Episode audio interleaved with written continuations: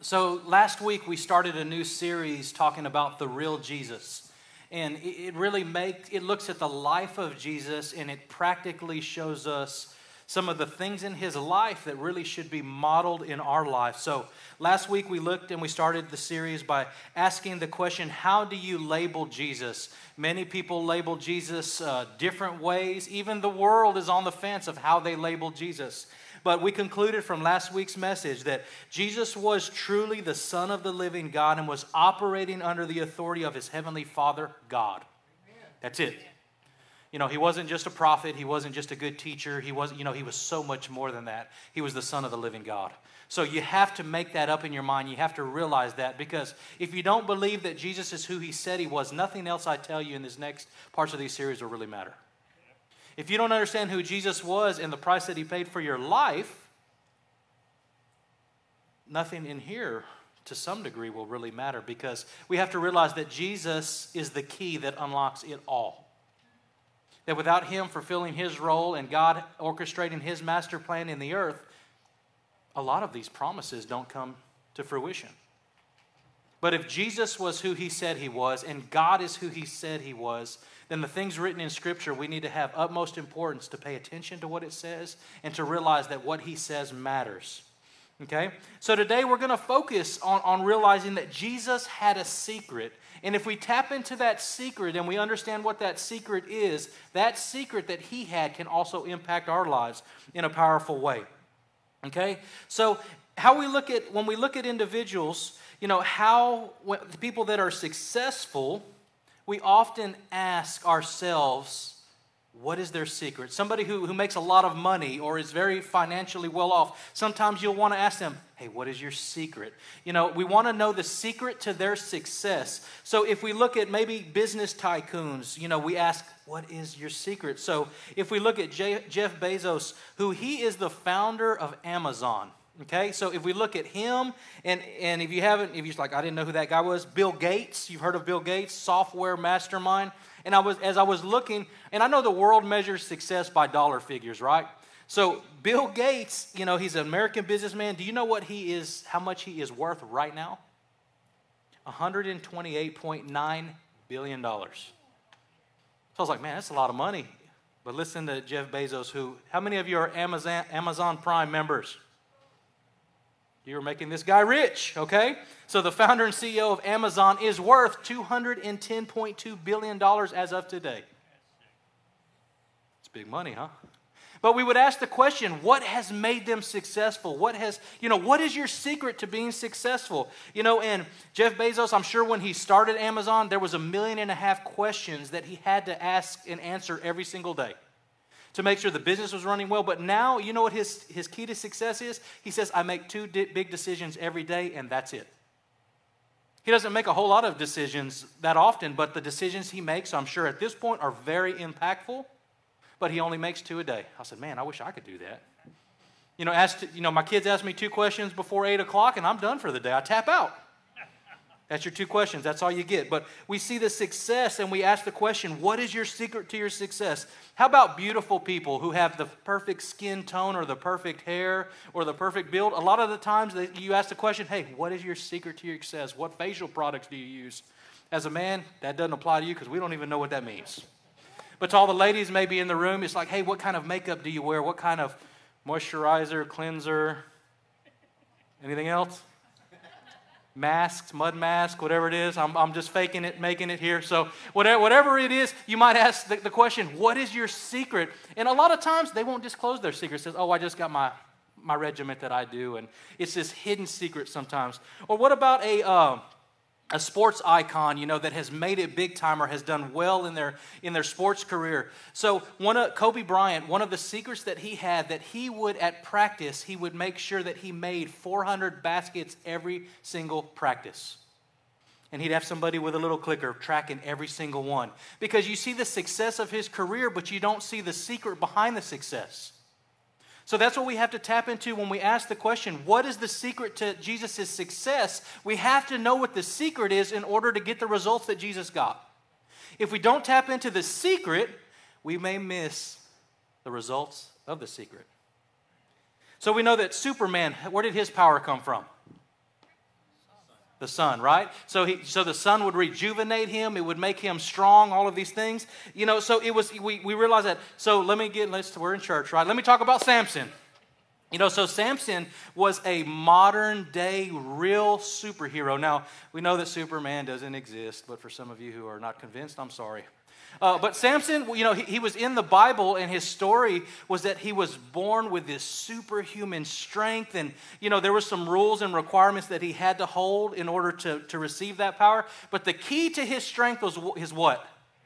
His hair. So some of y'all growing your hair out, if you're trying to be like Samson, just let us know that's why you're growing it out in that fashion, right?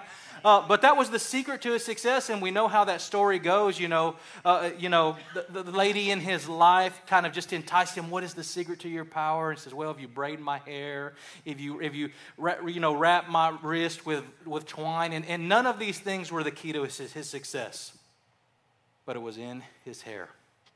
Okay, so it's really cool because this was a modern day superhero that really lived, that really existed, that wiped out armies with the jawbone of a donkey. I mean, this is like, think about it, like real life superhero stuff.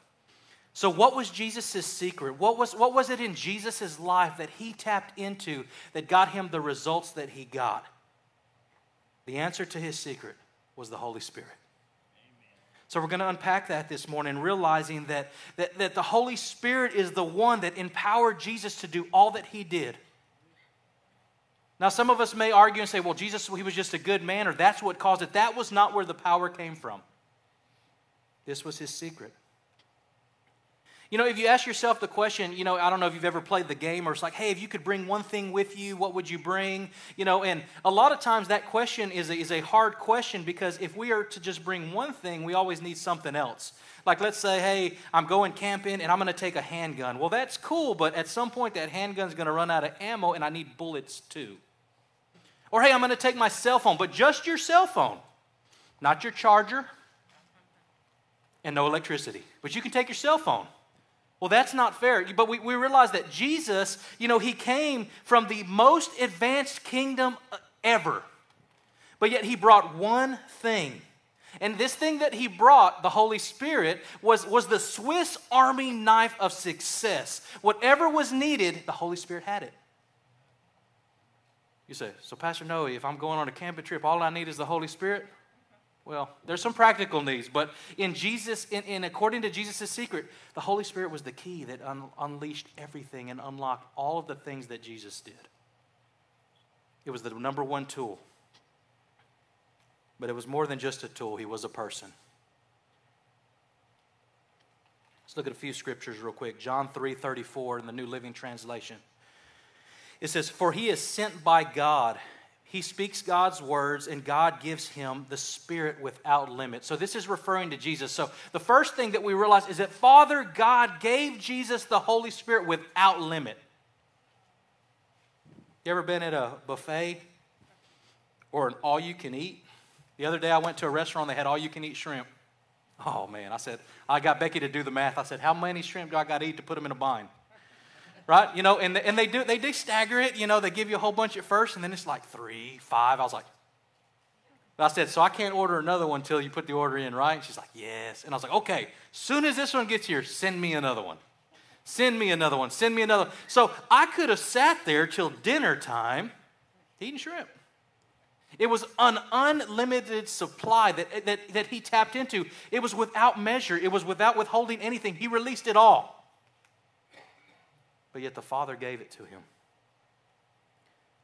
Matthew 12:18, it says, "Look at my servant whom I have chosen. He is my beloved who pleases me." This is what he says. He says, "I will put my Spirit up on him, and he will proclaim justice to the nations."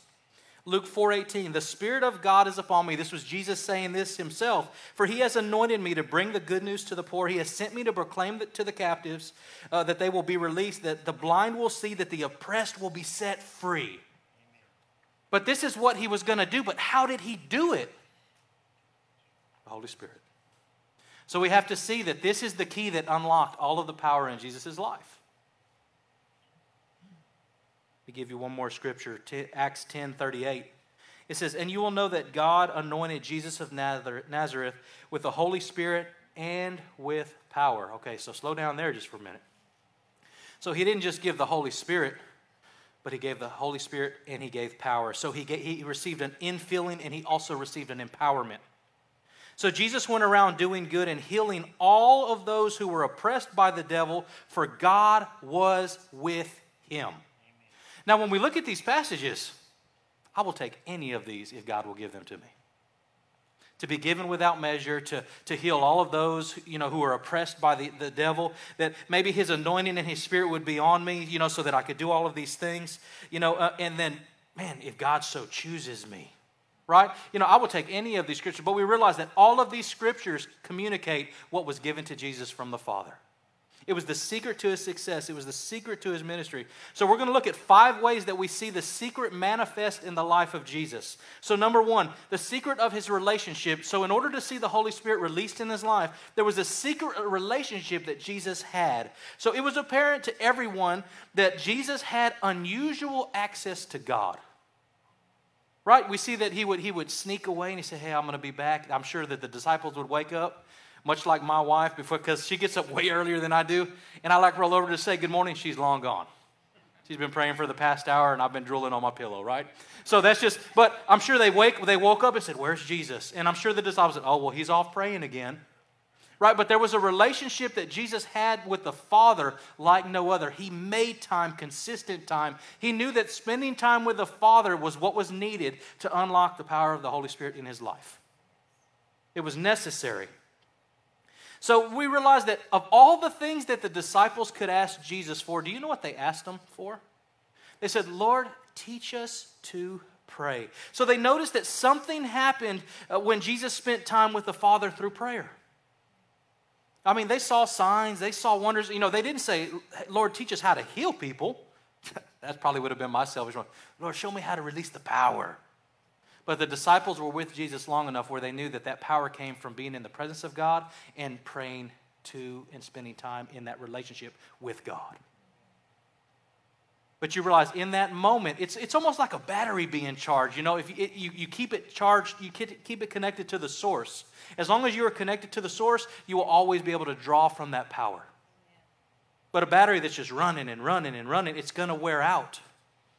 Some of you mechanics in here, you know the significance of an alternator in a car. So when you first start the car, it pulls the power from the battery. But when the car is running, the alternator keeps the battery charged so your battery doesn't die.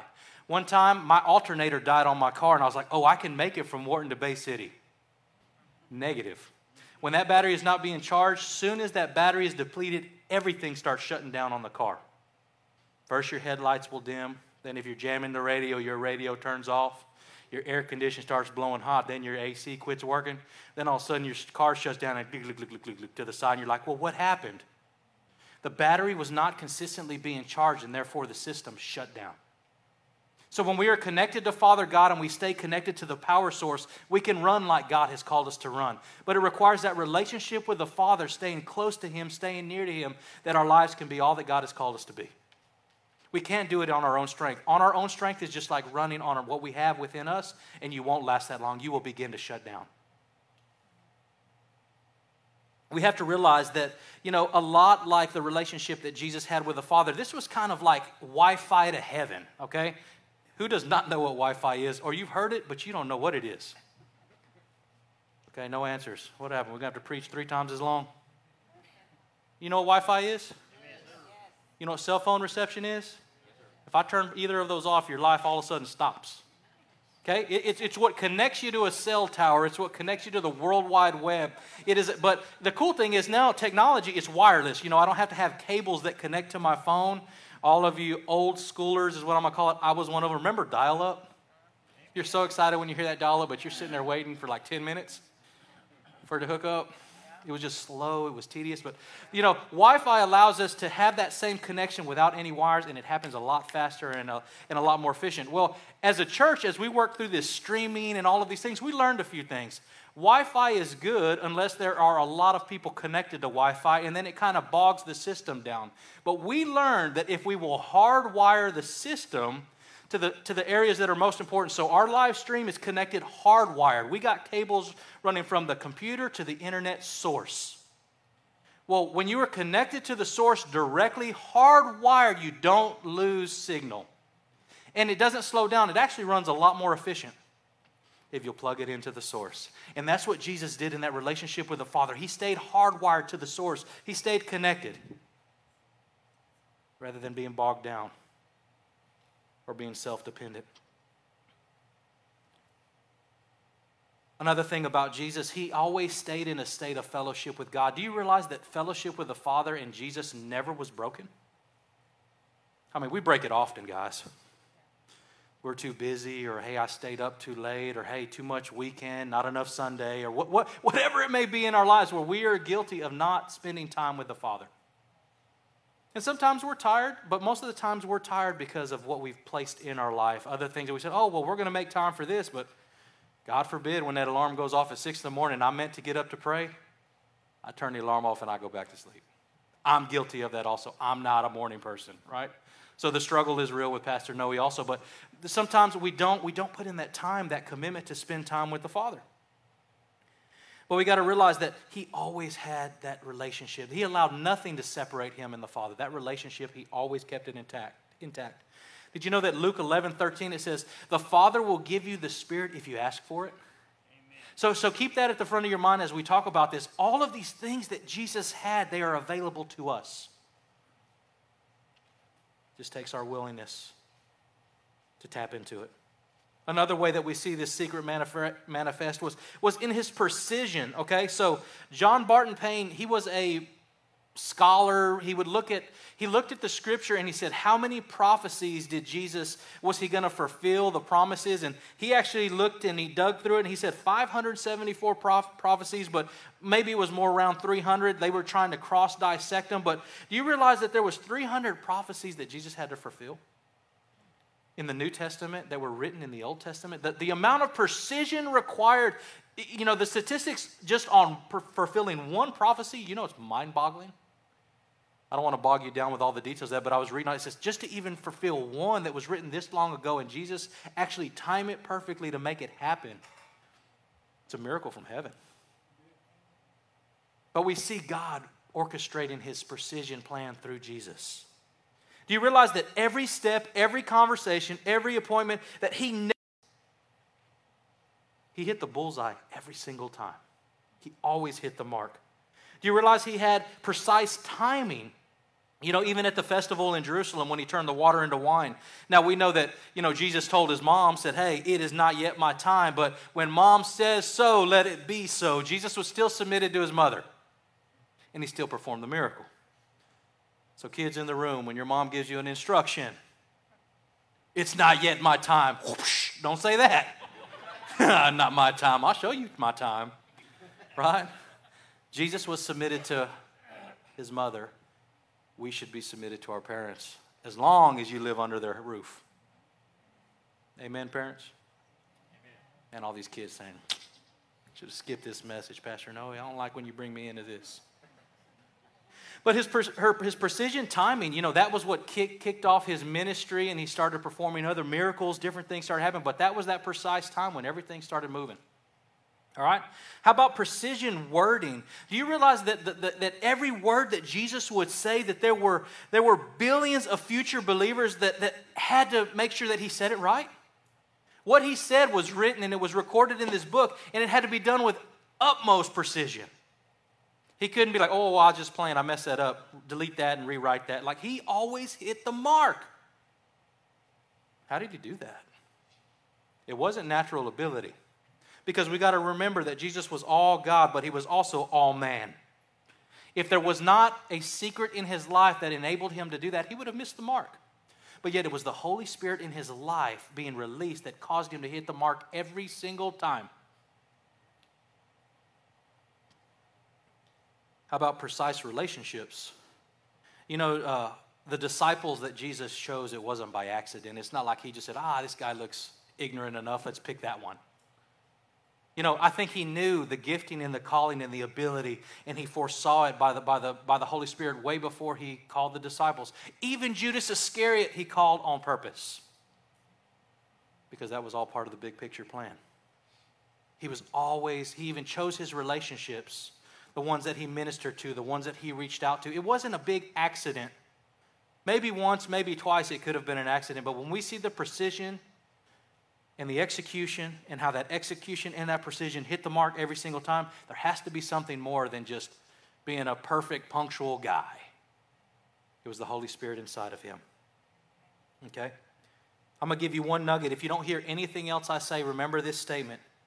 Jesus himself, he didn't lead the Holy Spirit, but he followed the Holy Spirit. Now, many of us in our life, that's how we act. We come over here and we're like doing our own thing. Say, hey, Holy Spirit, come over here. Be a part of what I'm doing right here. That's not how it works. The Holy Spirit is to be followed, not led. Amen. You know, we don't want to cultivate our plan on a Sunday morning and say, okay, God, here's all our plans. Okay, now, Holy Spirit, be a part of that. Before we do anything, we want to say, Holy Spirit, what is in your heart? Amen. What do you want to do? And we follow the Holy Spirit. The Holy Spirit does not follow us. So we got to realize even Jesus, even though he was the Son of God, he didn't do what he wanted. He followed the Holy Spirit. So if he would have followed his own agenda, he would have messed it up. But he followed the Father's agenda through the inspiration of the Holy Spirit that was given to him without measure by his gracious Father, and he hit the mark every single time. But he followed the Holy Spirit. He did not lead the Holy Spirit. Some of you need that revelation today, and you might realize, ooh, I just asked the Lord to bless whatever I'm doing. Maybe it's not being blessed because you're doing what you want and then asking the Holy Spirit to bless it rather than saying, Holy Spirit, what in the world am I supposed to do? And then believe God to bless it. Got an amen on that one? Amen. All right. Number 3, the secret of his wisdom. All right. So we see it manifest that, you know, at age 12, do you realize that he was debating in the temple with the rabbis? You know, like Samuel's 10, so like in 2 years, he would be like sitting in our pastor's meeting, educating us.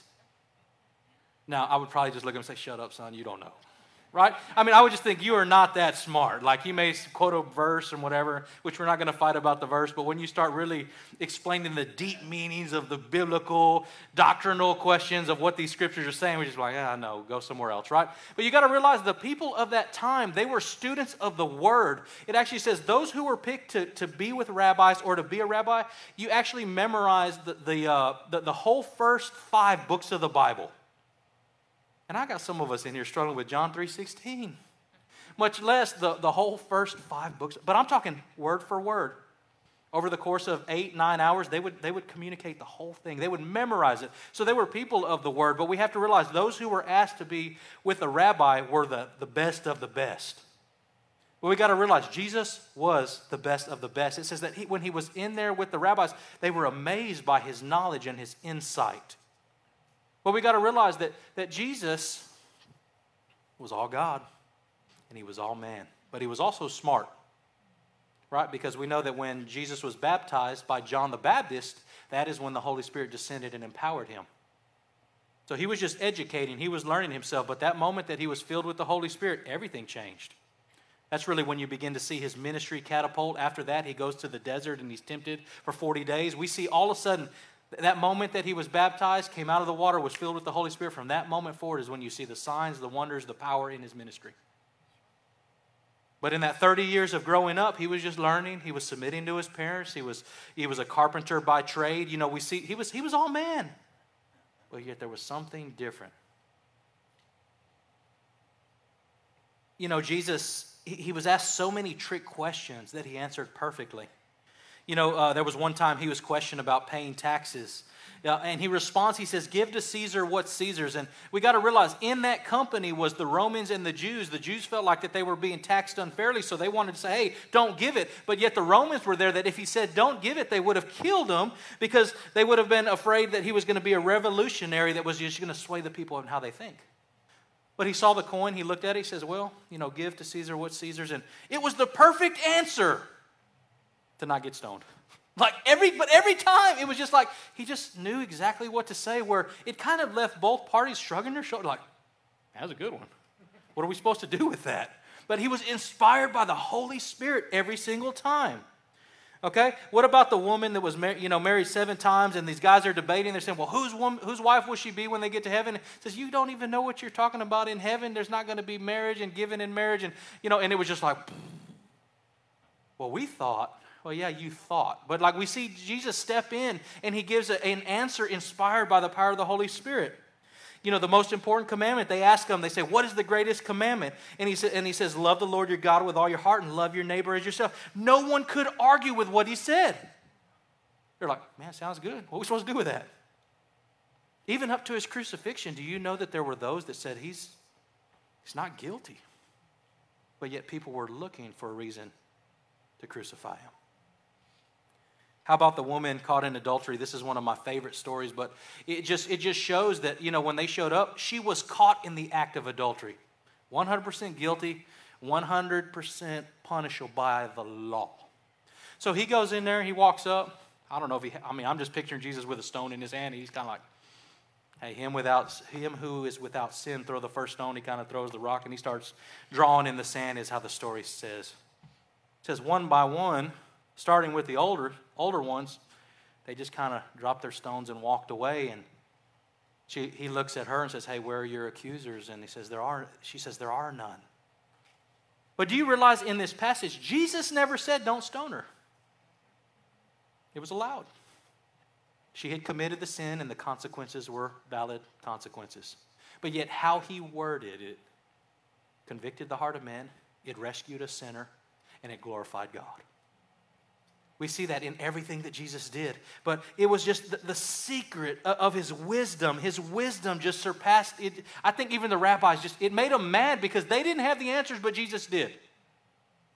He had the wisdom not of this world, but a wisdom that tapped into a heavenly kingdom that thought like Father God. And you know that Jesus says, I say nothing except what I hear my Father in heaven say. You know, my dad, when his health was real well, and, you know, he's still pretty sharp when I talk to him, but my dad never said anything, but when he did, you need to listen. He was a man of fewer words. He didn't say a whole lot, but when he says, like, oh, man, Dad's talking, we need to pay attention to this.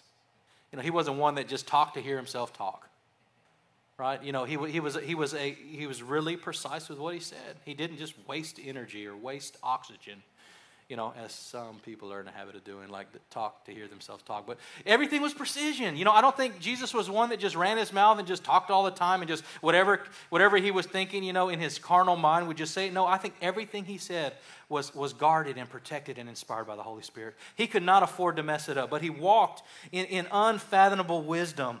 So Isaiah 11 actually says, the Bible says that the spirit of wisdom rested on him. Now, the cool thing is you can have access to the same wisdom that Jesus did. Now, how many of you know today that our wisdom comes from Google? Anything you don't know, you kind of just, okay, hold on, let me Google it. See what this says, who it is, or whatever. So do you realize that the Holy Spirit inside of you is just like having Google with you all the time? Amen. Man, I don't know what to do with that. www.holyspirit.com. I just type it in, ask him what he says, and do what he says. I mean, we're smart enough to look up dumb stuff on Google, right? And believe what it says, or do what it says. I don't know if you've ever, like when you're sick or something like that, you look up symptoms, and man, you're going to die. The sinner's like, man, you start thinking you got stuff you didn't even know you could get. And then you read through, and you're like, oh, for females only, never mind. Right? You know, you get stuck into these things, and it's just like, well, Google said, if we will trust the credibility of Google, why would we not trust the credibility of the Holy Spirit? Amen. Who knows everything, that gave Jesus insight beyond his years. We need that in our life, but that is available to us just like it was available to Jesus. All right, number 4, the secret of his power, it testified to who he was. Do you realize that Jesus, he had explosive power. He had power over the weather, over the creation, power over demons. Jesus truly was one of a kind that had superpowers. If you were going to see him, like, man, let's see what Jesus does next. And it says that there were many people that were just around, just watching the signs, the wonders, yet there was no relationship there. But let's rehash the powers that he displayed. He had power to control the weather. I pray he turns the rain off for a little while. Okay? He had power to resist the elements. He had the power to change the molecular composition of something. So he turned water into wine. You believe that? Water into wine. This was not just like, hey, this wasn't just bitter water, right? He actually changed the molecular structure of it. He could have turned stone into bread, but he chose not to. You realize that? He can change something into something else. Only God, only Jesus can do this. But it says that you will be filled with the Holy Spirit and what? Power. Okay? So he had the ability to multiply an object. He took the fish and he took the bread and he multiplied that. Man, I wish Jesus would do that when there was steak and appetizers or something. Like, think about your favorite meal and be like, all right, man, it just keeps coming. Open the oven again, ribeye. Open it again, ribeye. T-bone. Yes, Lord, come on. Who wants some more? This oven is just releasing it. Like, I mean, I just think about it. But what do we realize in every time that Jesus multiplied something, guess what? They had it in their possession. We'll give you a quick little side message note. Don't be frustrated with what you don't have. See what is in your hands. Surrender that to God and see what He multiplies. He'll always take something you have and use that. Don't be mad about what you don't have. See what you already have and believe God to work in that. That's a free nugget right there. All right. So He had the power to restore human bodies. Arms, legs, eyes, and ears would grow back. This makes no sense in the natural mind. Right? He had the power to resurrect the dead. He had the power to be transformed. So He was transfigured in amongst the disciples. The disciples saw Him and something changed. They saw the glory that was around Him and they said, hey, let's build a temple and let's stay here. This is who Jesus was. He had the power to expel demons. He also had the power to vanish. You mean, what do you mean vanish? There were so many times where He was preaching and the crowds would rise up against Him and He would just vanish. Now, if you see me try to get out of this sanctuary, I can't do it that slick. Like, there goes Pastor Noe. Look, he ran out the side. I mean, you're going to see. It says that He vanished and just slipped through the clouds. Now, what was really happening here? I believe He disappeared and reappeared. Where did He go? He was just here, you know, and maybe there was a big crowd and different things like that. But you can't just, when there's a crowd around you, you can't just get away. We spent a little bit of time in Africa, and when we would do ministry, all around you, people are pressing in. And I believe that in Jesus' life, this was probably the same thing. People were pressing in. It wasn't, you couldn't just vanish. Right? He would slip through the crowds. He also had the ability to know what people were thinking. He understood the thoughts of others. Luke 4:14, it says, then Jesus returned to Galilee, filled with the Holy Spirit's power. Reports about Him spread quickly through the whole region. So Jesus said that these things that I do you will also be able to do because He was going to the Father. You'll receive power when the Holy Spirit comes on you and you will be my witnesses. So He said, this is what I have done. This was the secret of my success. I am sharing the secret with you so that you can also do what I have done. But when He went to the Father and He sat at the right hand and He sent the Holy Spirit to us, it's on us now. The work has been completed. Jesus has done all that He was going to do. And now it says that He intercedes, He is praying, and He's saying, Lord, you know, let's say Robert makes a prayer request this morning, and it's according to the will of God. What Jesus is doing to God, He's saying, hey, God, hook him up. Send that to him, especially when it's according to God's specific word. He allows us to be effective in our prayer life, in our ministry. But we should see power in our lives. Do you guys realize that we have much more potential in us than we are aware of? The enemy wants you to think, oh, that was something Jesus did, or that was something that happened in just Bible days. He wants you to not believe that these things are available today. You know, it says in the Bible that very few signs and wonders happened in Jesus' hometown because of a lack of faith, and there was a familiarity with who Jesus was. So let us not be familiar with just Jesus, but let us really focus on what He said we would do and what He's allowed us to do. But we have that potential in us. The Holy Spirit wants us to follow Him instead of us leading Him. So His ministry also testified to His secret. So the Holy Spirit would flow through Him as He was the vessel. You have to understand that. We're in the same configuration. It wasn't that Jesus, now He was the Son of God, but He was still a vessel that the Holy Spirit used. And God wants to use each of us as that vessel this morning. Do you realize that each of us, we have very little power in our physical strength? You know, if somebody comes up here for a prayer request or something that, you know, I may quote every scripture that I know, but unless the Holy Spirit moves in power, I can grip my teeth, I can grip my hands, I can cause my blood pressure to go up, I can cause all of these things to happen in the physical and accomplish nothing spiritual. It has to be the power of the Holy Spirit flowing through me as a willing vessel. But how many of you know it has to get A, B, and C out of me, right? It can't. I can't choke it. I can't stop it. I can't. He can't operate separate from me. He needs our participation. But he wants us to be the vessel, the channel in which he flows. All right?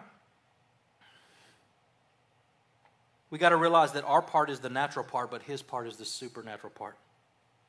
The Holy Spirit is really the secret to all great successful ministries. If you have a church that says, oh, we're just doing this because of this book, or we just got this new strategy we're adapting, and we are not being inspired by the Holy Spirit in how to lead and govern and lead a church, we will fail.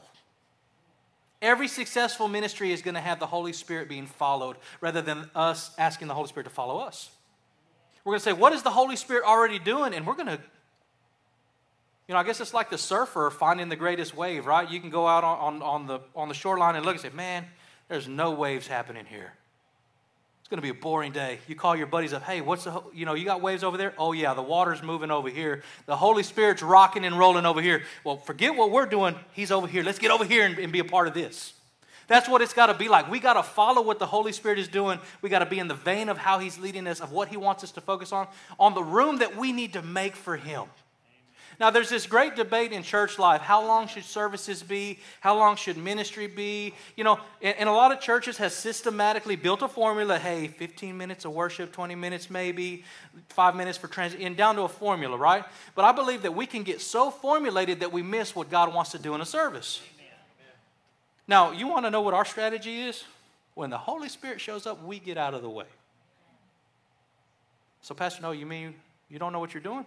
Not all the time.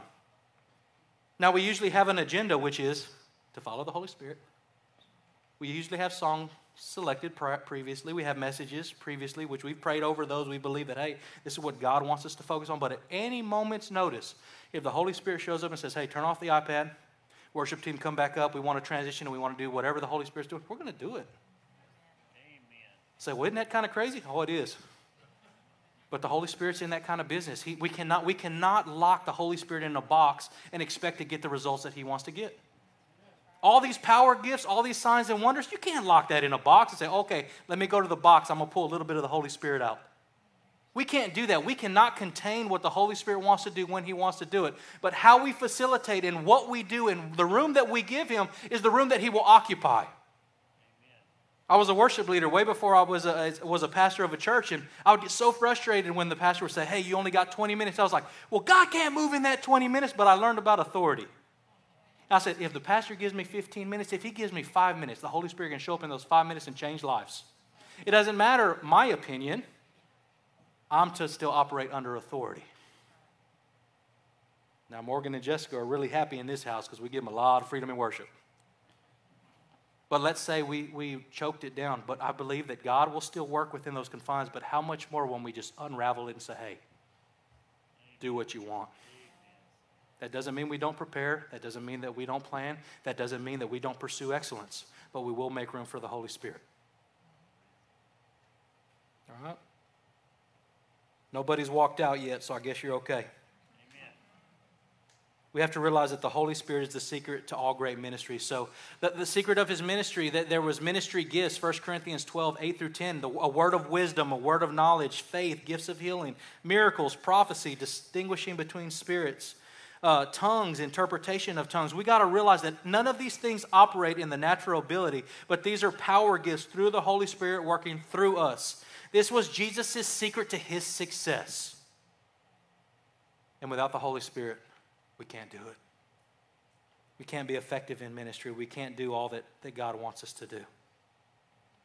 So if we're going to be like Jesus, we have to see the underlying secret to who he was and what he was all about, and it was the Spirit. Jesus was never concerned with people talking negatively about him. So we see in Scripture that people criticized Jesus. I'm sure they cursed about his ministry. You know, Jesus never cared about what people thought. But if you talked negatively about the Holy Spirit, it was on. So it's the equivalent of a your mama joke. You can tell me any joke that you want. You start talking about my mama, we're going to fight. You know, I remember growing up, we didn't care. Why'd you hit him? He's talking about my mom. right? You know, it's just zero response. We don't care, and we'll talk about it. My mama's been like, well, they were talking about me, and they got the support anyway, right? But that was how Jesus was with the Holy Spirit. It was okay, he said. It doesn't matter if you spit in my face or you crucify me, but if you're talking about the Holy Spirit, you need to hush. So this is what he says in this passage in Matthew 12:32. It says, some of them said, Jesus, we know how you're doing it. You're casting out demons because you are of a demonic influence. And this was his response. He says, anyone who speaks a word against the Son of Man will be forgiven. So he said, anybody that crucifies me or speaks negatively towards me, it will be forgiven. But anyone who speaks against the Holy Spirit will not be forgiven, either in this age or the age to come. Amen. That's a big deal, because it's okay to be like, hey, once I get to heaven, all's good, right? No. It says in this life and the life to come.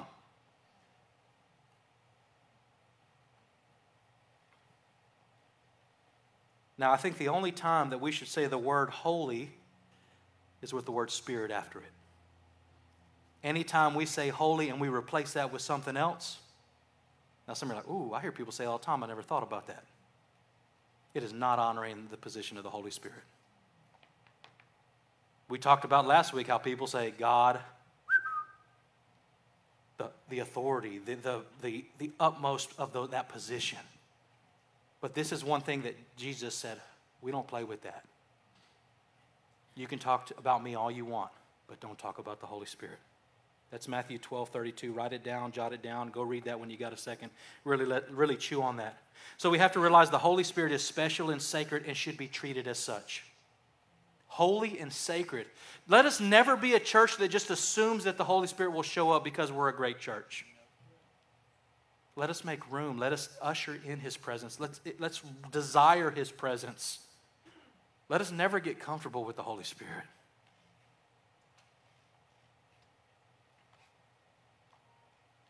What if the Holy Spirit would only show up where he was made welcome?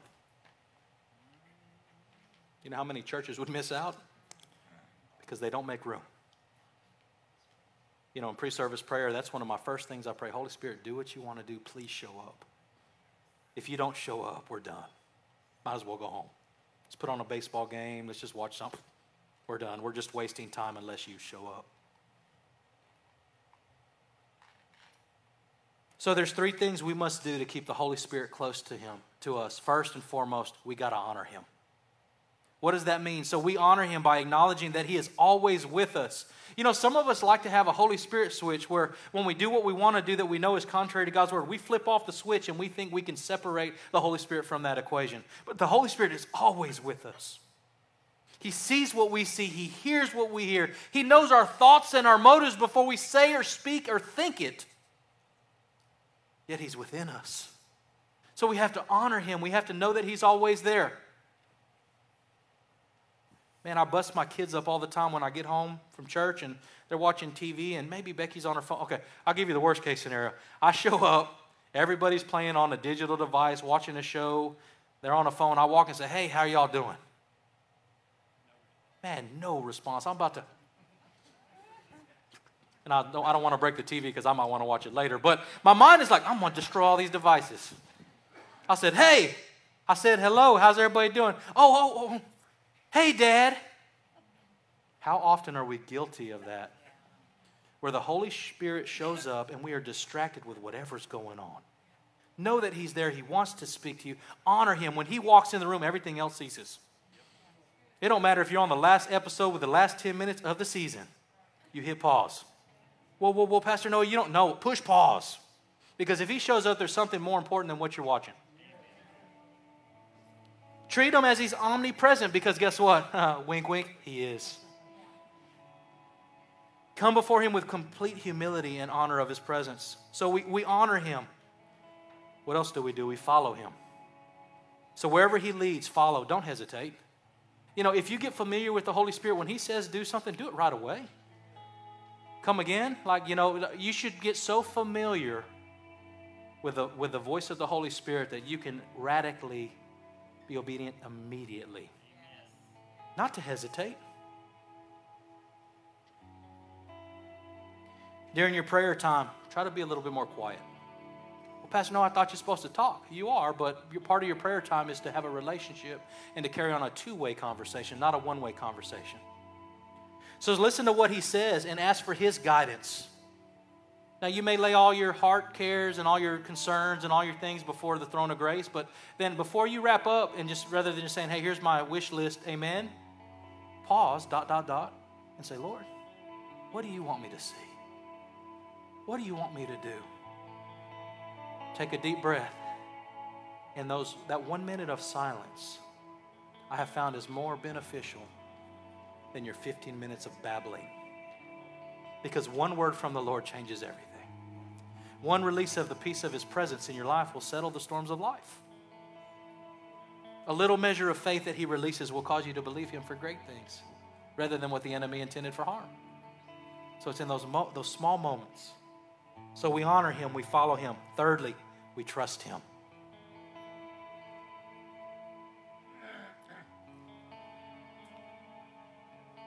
Know that he's there and that he's listening to the cries of our heart. You guys have ever seen the trust falls?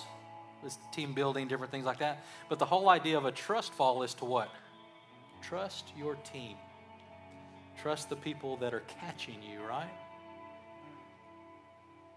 Holy Spirit will not fumble you, but he will catch you. But how many of you know the scariest part of that trust fall is what? The letting go and falling back. Now, if you've truly trusted the Holy Spirit and he's been in that trust me moment, he will never let you fall. Say, Pastor, no, I fell back one time and fell. Yeah, it's because you were leading the Holy Spirit. You weren't following the Holy Spirit. I've seen a lot of people do stupid things in the name of self-righteousness. Oh, well, this is just a good thing to do. Hold on. What did the Spirit of God say? Well, I don't know. Well, you better hold on. Because if he didn't say do it, don't do it. But if he said it, do it immediately. Do it rapidly. Do it right away.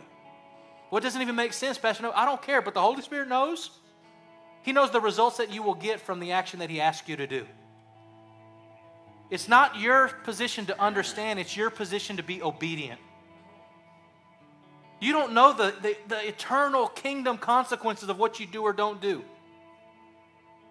But if we're to minister as Jesus did, we have to tap into what the Holy Spirit's doing and be willing to say, Lord, whatever you ask me to do, even if it seems foolishness.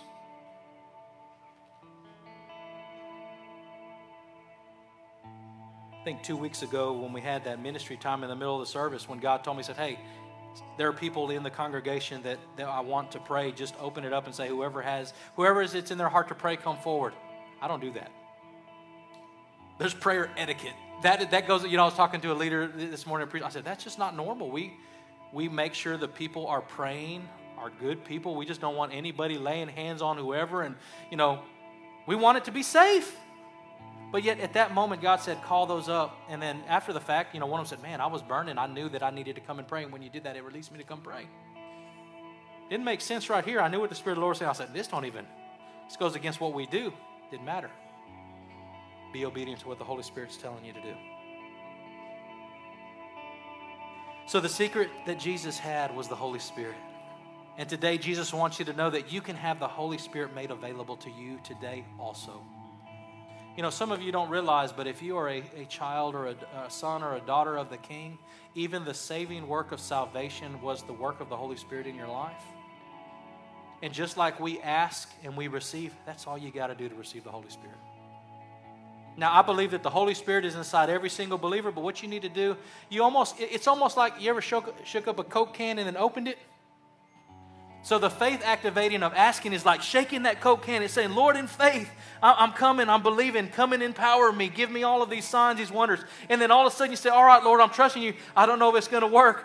And that faith is what pops that lid on that soda. And you know what happens when that soda can is popped? Talk about the Mentos challenge, right? Where it's just, and it's just, but it says rivers of living water will begin to gush, will begin to come out. It will all of a sudden release power in your life like you have never seen. But the promise is that it keeps coming. It keeps erupting. It never runs out. It never runs out.